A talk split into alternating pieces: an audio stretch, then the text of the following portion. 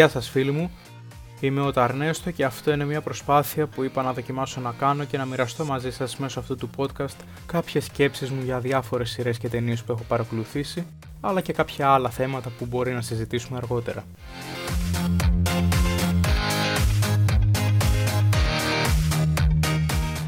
Σε αυτό το πρώτο πιλωτικό επεισόδιο είναι ώρα για τις 5 αγαπημένες μου σειρές, οπότε θα μιλήσω λίγο πιο γενικά. Ελπίζω αν πάει καλά όλο αυτό να κάνω ένα ξεχωριστό επεισόδιο για κάθε μία, όπου θα μιλήσουμε πιο αναλυτικά.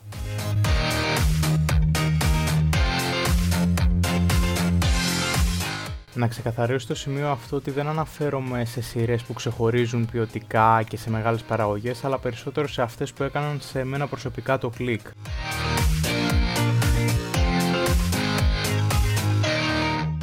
Η πρώτη σειρά λοιπόν που θα αναφέρω δεν θα μπορούσε να είναι άλλη για μένα εκτός από το Smallville, μία από τις πιο αγαπημένες μου αν όχι η αγαπημένη μου σειρά.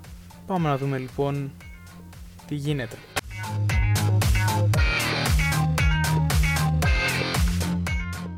Τι μας δείχνει λοιπόν το Smallville? Ουσιαστικά μας δείχνει τη μετάφραση που έκανε το Star όταν έδειχνε τη σειρά, η οποία και ήταν Superman τα χρόνια της νιώτης, η αλήθεια είναι πως δεν κατάλαβα ποτέ γιατί το μετέφρασαν και δεν το άφησαν απλά Smallville, αλλά ας πάμε παρακάτω. Βλέπουμε λοιπόν τη ζωή του Clark Kent από όταν πήγαινε σχολείο μέχρι τη στιγμή που έφτασε να φύγει από τη μικρή πόλη του Smallville και να μετακομίσει στη μεγάλη πόλη την Μετρόπολης, όπου και έγινε τελικά ο Superman που όλοι ξέρουμε. Βλέπουμε πώς απέκτησε τις δυνάμεις του, πώς γνώρισε τα πρόσωπα που έπαιξαν καθοριστικό ρόλο για την εξέλιξή του, τις αξίες που μεγαλώνοντας αποκτά, καθώς και τις δοκιμασίες που καλείται να περάσει ώστε να γίνει τελικά ο ήρωας που προορίζεται να γίνει.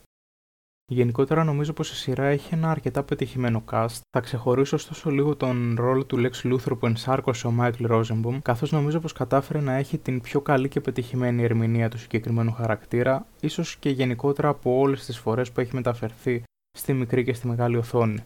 Στη διάρκεια της σειράς ο χαρακτήρας περνάει από διάφορα στάδια και νομίζω ότι έχει γίνει μια πολύ καλή προσπάθεια από την πλευρά του ηθοποιού. Όπως είπαμε, η σειρά μας δείχνει την εξέλιξη του Clark Kent μέχρι τη στιγμή που γίνεται τελικά ο Σούπερμαν. Κάτι όμως που παρουσιάζει ενδιαφέρον είναι η ιδιαιτερότητα που υπάρχει στη σχέση μεταξύ του Clark και του Lex, με τη σειρά να μας παρουσιάζει αυτή τη φορά κάτι διαφορετικό από ό,τι έχουμε δει μέχρι στιγμής στις ταινίες Superman που έχουν γίνει, αλλά και στις σειρές. Η σειρά μπορεί να έχει 10 σεζόν, αλλά νομίζω ότι κυλάει αρκετά ευχάριστα. Ξεκινά αρχικά με την ε, παρουσίαση κάποιων ανθρώπων με υπερδυνάμεις, τους οποίους καλείται ο Κλάρκ να εξοντώσει σε κάθε επεισόδιο. Αλλά καθώς εξελίσσεται η σειρά, έχουμε τη σταδιακή ανάπτυξη του background story του Superman, με την κληρονομιά του από τον Krypton, με τους βιολογικούς του γονείς, εχθρούς τους οποίους καλείται να εξοντώσει, έω ότου να γίνει ο ήρωας που όλοι γνωρίζουμε.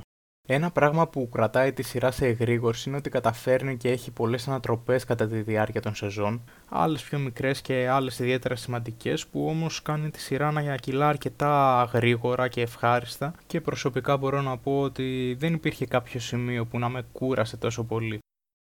Τέλος, δεν πρέπει να ξεχνάμε ότι η σειρά υπήρξε η εκκίνηση για τον ντόμινο των υπερηρωικών σειρών που βγήκαν μετά το τέλος του Smallville και βγαίνουν μέχρι και σήμερα. Η διαφορά με αυτές είναι πως το Smallville μοιάζει να προσπαθεί περισσότερο να έχει τη δομή μιας κανονικής σειράς. Οι υπερηρωικές σειρές που κυκλοφορούν πλέον φαίνεται πως ακολουθούν πάνω κάτω την ίδια τακτική, έχοντας περισσότερο τη δομή ενός κόμικ. Αυτό έχει ως αποτέλεσμα να βγάζουν εν τέλει την ίδια εικόνα, το οποίο προσωπικά το βρίσκω λίγο κουραστικό. Νομίζω πως τελικά αυτός είναι και ο κυριότερος λόγος που ξεχωρίζει το Smallville, αφού επιλέγει να εστιάσει περισσότερο στην ανθρώπινη πλευρά του ήρωα, τον Clark Kent, που αποτελεί άλλωστε και τον ήρωά μας για αυτά τα 10 χρόνια της σειράς. Το Smallville αποτελεί την πρώτη σειρά, την πρώτη ξένη σειρά που είδα και οφείλω να ομολογήσω ότι με την ευκαιρία της καραντίνας έκανα μια επανάληψη για να δω τι θυμάμαι.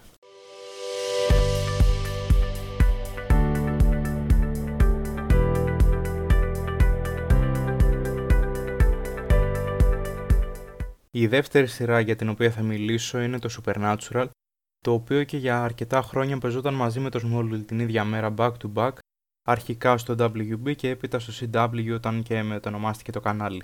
Στο Supernatural, όπως μας λέει και το ίδιο το όνομα, έχουμε να κάνουμε με υπερφυσικά πλάσματα. Πρόκειται για την ιστορία δύο αδερφών, οι οποίοι έχοντας χάσει τη μητέρα τους όταν ακόμα ήταν παιδιά, βρίσκονται στην αναζήτηση του πατέρα τους, ο οποίος αγνοείται.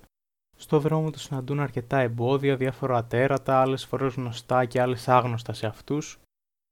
Με την εξέλιξη των σεζόν βλέπουμε να εμφανίζονται και καινούργιοι χαρακτήρες που άλλοτε βοηθούν τα δύο αδέρφια, άλλοτε όμως καλούνται να τους αντιμετωπίσουν οι δύο πρωταγωνιστές προκειμένου να προστατέψουν τόσο ολόκληρο τον κόσμο όσο και ο ένας τον άλλον. Μία σειρά 15 ετών, όπως είναι λογικό, θα είχε και κάποια σκαμπανεβάσματα. Νομίζω όμως ότι είναι πολύ λιγότερα σε σχέση με τη διάρκεια της σειράς. Δηλαδή, εγώ θυμάμαι χαρακτηριστικά δύο σεζόν οι οποίες ήταν λίγο κουραστικές εδώ που τα λέμε. Αλλά νομίζω πως γενικότερα ήταν μια πολύ δυνατή σειρά που σε κρατάει και θέλεις πραγματικά να φτάσεις μέχρι το τέλος. Ένα από τα κυριότερα στοιχεία που ξεχωρίζει τη σειρά είναι οι μουσικές επιλογές της, το ροκ που συνοδεύει τον Dean σαν χαρακτήρα αλλά και την σειρά γενικότερα, πιστεύω πως ταιριάζει απόλυτα στο ύφος της και την κάνει πιο διασκεδαστική, καθώς σε αρκετές περιπτώσεις σε καλεί να ροκάρεις και εσύ ο ίδιος. Η σειρά δεν έχει κάποιο συγκεκριμένο τραγούδι, αλλά νομίζω ότι δικαιολογημένα έχει συνδεθεί μαζί της το τραγούδι των Kansas Carry On My Wayward Son, το οποίο και παίζεται σε κάθε φινάλε των σεζόν του Supernatural.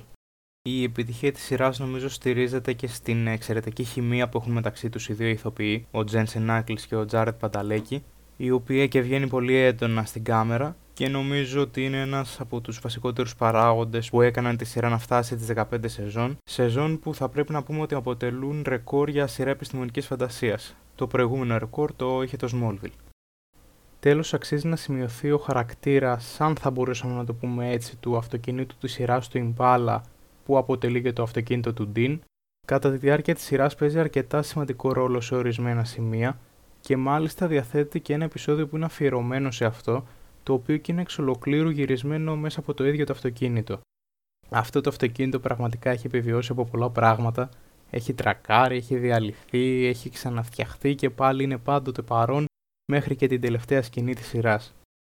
Το Supernatural λοιπόν έριξε την αυλαία του πριν από μερικούς μήνες με ένα πολύ συγκινητικό φινάλε και θα κατέχει πάντα μια θέση στην καρδιά μου στις αγαπημένες μου σειρές.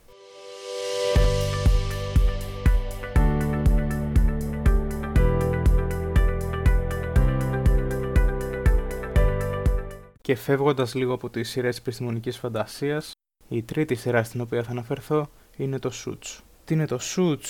Το Suits έχει να κάνει με μια δικηγορική εταιρεία. Παρακολουθούμε διάφορες υποθέσεις ε, που αναλαμβάνουν οι δύο κεντρικοί πρωταγωνιστές της σειράς, ο Harvey Specter και ο Mike Ross. Αν και κατά την πρώτη σεζόν η σειρά έχει κυρίως αυτοτελή επεισόδια, από την δεύτερη και μετά κάθε σεζόν ε, αρχίζει να αποκτά τη δική της ιστορία και νομίζω πως κάπου εκεί αρχίζει να γίνεται και πολύ πιο ενδιαφέρουσα. Σίγουρα πρόκειται για μια πολύ καλογραμμένη σειρά, δίνει ιδιαίτερη προσοχή στην ανάπτυξη των χαρακτήρων της αλλά και των σχέσεων που δημιουργούνται μεταξύ τους. Μάλιστα νομίζω ότι η εξέλιξη ενός συγκεκριμένου προσώπου στο Suits είναι πραγματικά αξιοσημείωτη περνώντας από πολλά στάδια συμπάθειας και αντιπάθειας προς αυτόν, φτάνοντας ωστόσο σε όλα αυτά με συγκεκριμένες πράξεις που αιτιολογούν αυτή την πορεία του χαρακτήρα.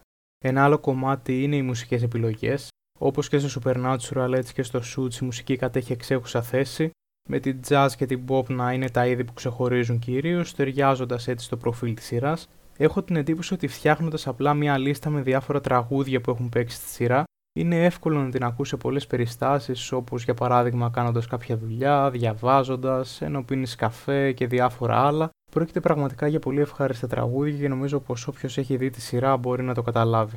Και εδώ η εξαιρετική χημεία μεταξύ των δύο πρωταγωνιστών βοηθά στην επιτυχία της σειράς, και πιστεύω πως θα μείνουν αξέχαστες οι ατάκες του Χάρβεϊ αλλά και η δυναμική και εκρηκτική προσωπικότητα της Ντόνα που αρχικά μας αισθήνεται ως η γραμματέας του Χάρβεϊ. Ένα σημείο κλειδί για τη σειρά αποτελεί αποχώρηση δύο βασικών πρωταγωνιστών της, κάπου εκεί χρειάστηκε να αλλάξει λίγο η κατεύθυνσή της, εισάγοντας δύο νέους χαρακτήρες, και μπορώ να πω πως παρά το γεγονός ότι δεν συμπάθησα ιδιαίτερα αυτά τα νέα πρόσωπα, οι σεναριογράφοι κατάφεραν να διατηρήσουν την μπλοκή το ίδιο ενδιαφέρουσα όσο και στις προηγούμενες σεζόν καταλήγοντας με αυτόν τον τρόπο σε ένα πολύ όμορφο φινάλε, ίσως από τα αγαπημένα μου που έχω δει σε σειρές. Νομίζω τα έντονα συναισθήματα που σου δημιουργεί η σειρά βλέποντάς τη σου κρατά μείωτο το ενδιαφέρον και είναι λίγες οι στιγμές που κάνει κάποια κοιλιά. Από τις πολύ αγαπημένες μου σειρές και σίγουρα κάποια στιγμή στο κοντινό μέλλον θα την ξαναδώ.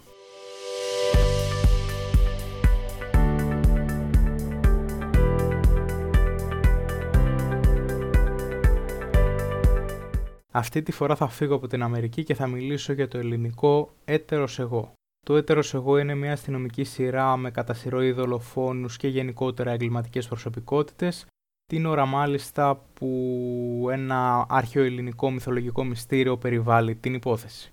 Αυτό που συχνά λέω για αυτή τη σειρά είναι πως πρόκειται για μια ξένη ελληνική σειρά. Τι σημαίνει αυτό; Σημαίνει πως έχει σχεδιαστεί ως μια σειρά με ξένες προδιαγραφές. Όλα σχεδόν θυμίζουν μια χολιγουντιανή παραγωγή.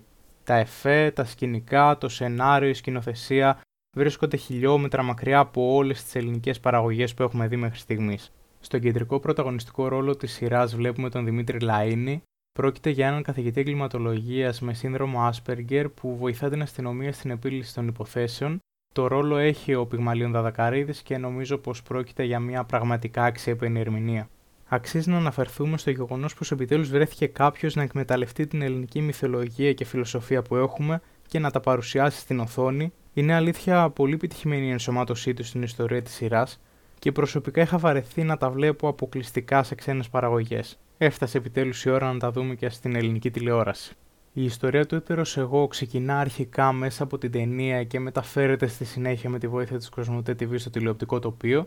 Παρουσιάζει τρεις διαφορετικές υποθέσεις, παρόλα αυτά κατά κάποιο τρόπο μπορούμε να πούμε ότι συνδέονται μεταξύ τους και φυσικά παραμένουν οι ίδιοι πρωταγωνιστές και στα τρία μέρη της σειράς.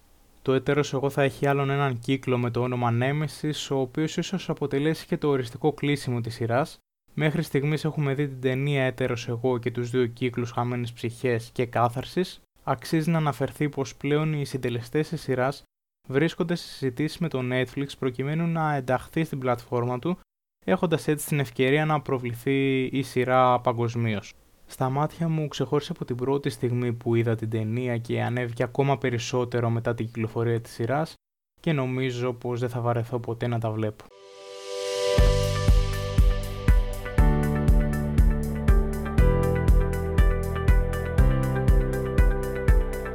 Επιστρέφοντας και πάλι σε αμερικανικές σειρές, θα κλείσω την πεντάδα μου με ακόμη μια σειρά από S, το Sons of Anarchy. Η σειρά έχει να κάνει με την παρουσίαση των δραστηριοτήτων και της ζωής μιας λέσχης μοτοσυκλετιστών, η οποία ωστόσο είναι κάτι πολύ περισσότερο από αυτό. Πρόκειται για μια σειρά με υψηλή αδρεναλίνη και δυνατή υπόθεση, που από τα πρώτα κιόλας επεισόδια μπορεί να σε κάνει να κολλήσεις. Ο τρόπος κατά τον οποίο εξελίσσεται η ιστορία του Σον Ζοβάναρκη παρουσιάζει αρκετό ενδιαφέρον και σε κρατά μέχρι και την τελευταία του σεζόν. Η κάθε σεζόν ουσιαστικά παρουσιάζει και τη δική της ιστορία, παρόλα αυτά κατά τη διάρκεια ολόκληρης της σειράς υπάρχει μια δευτερεύουσα λανθάνουσα υπόθεση που αναφέρεται στον πατέρα του βασικού πρωταγωνιστή, του Τζακ Στέλλερ. Έτσι ταυτόχρονα με την εξέλιξη της κάθε σεζόν λαμβάνουμε κάποια στοιχεία που αφορούν τη συγκεκριμένη ιστορία.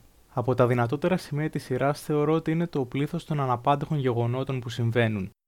Αυτά είτε έχουν να κάνουν με την ιστορία, είτε με τους κακούς που εμφανίζονται από σεζόν σε σεζόν, είτε και με πράξεις των ε, ίδιων βασικών πρωταγωνιστών. Νομίζω ότι είναι από τις σειρές με τις δυνατότερες ανατροπές που έχω δει. Κάτι ακόμα που ξεχωρίζει αυτή τη σειρά είναι τα δυνατά συναισθήματα που σου δημιουργεί για τους χαρακτήρες της, άλλους συνδέοντάς τους με το μίσος και άλλους με τη στήριξη αλλά και κάποιο είδος συμπαράστασης προς το πρόσωπό τους. Τέλος νομίζω πως το Sons of Anarchy κλείνει με ένα φινάλε το οποίο προσωπικά θεωρώ ιδανικό για τη σειρά. Μαζί με το φινάλε του Suits δηλαδή θα τα έβαζα πολύ εύκολα στις δύο πρώτες θέσεις με τα αγαπημένα μου κλεισίματα. Ακόμα μια σειρά που είδα με τεράστια ευκολία από την αρχή μέχρι και το τέλος της και είναι σχεδόν σίγουρο πως κάποια στιγμή στο μέλλον θα την ξαναδώ.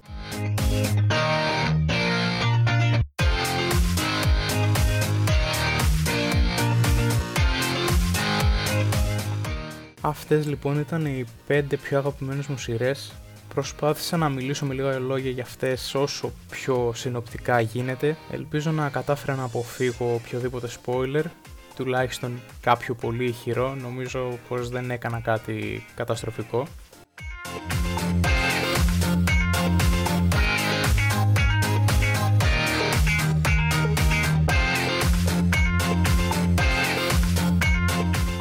Αυτό λοιπόν ήταν το πρώτο επεισόδιο, ήταν ώρα για τις 5 αγαπημένες μου σειρές, ελπίζω να σας άρεσε. Εάν σας άρεσε μπορούμε να τα πούμε και στο επόμενο επεισόδιο, όπου αυτή τη φορά θα μιλήσουμε πιο αναλυτικά για κάποια συγκεκριμένη σειρά, για κάποια ταινία ή φυσικά και για κάτι άλλο.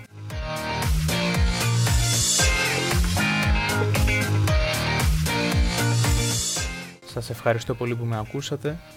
Καλή συνέχεια.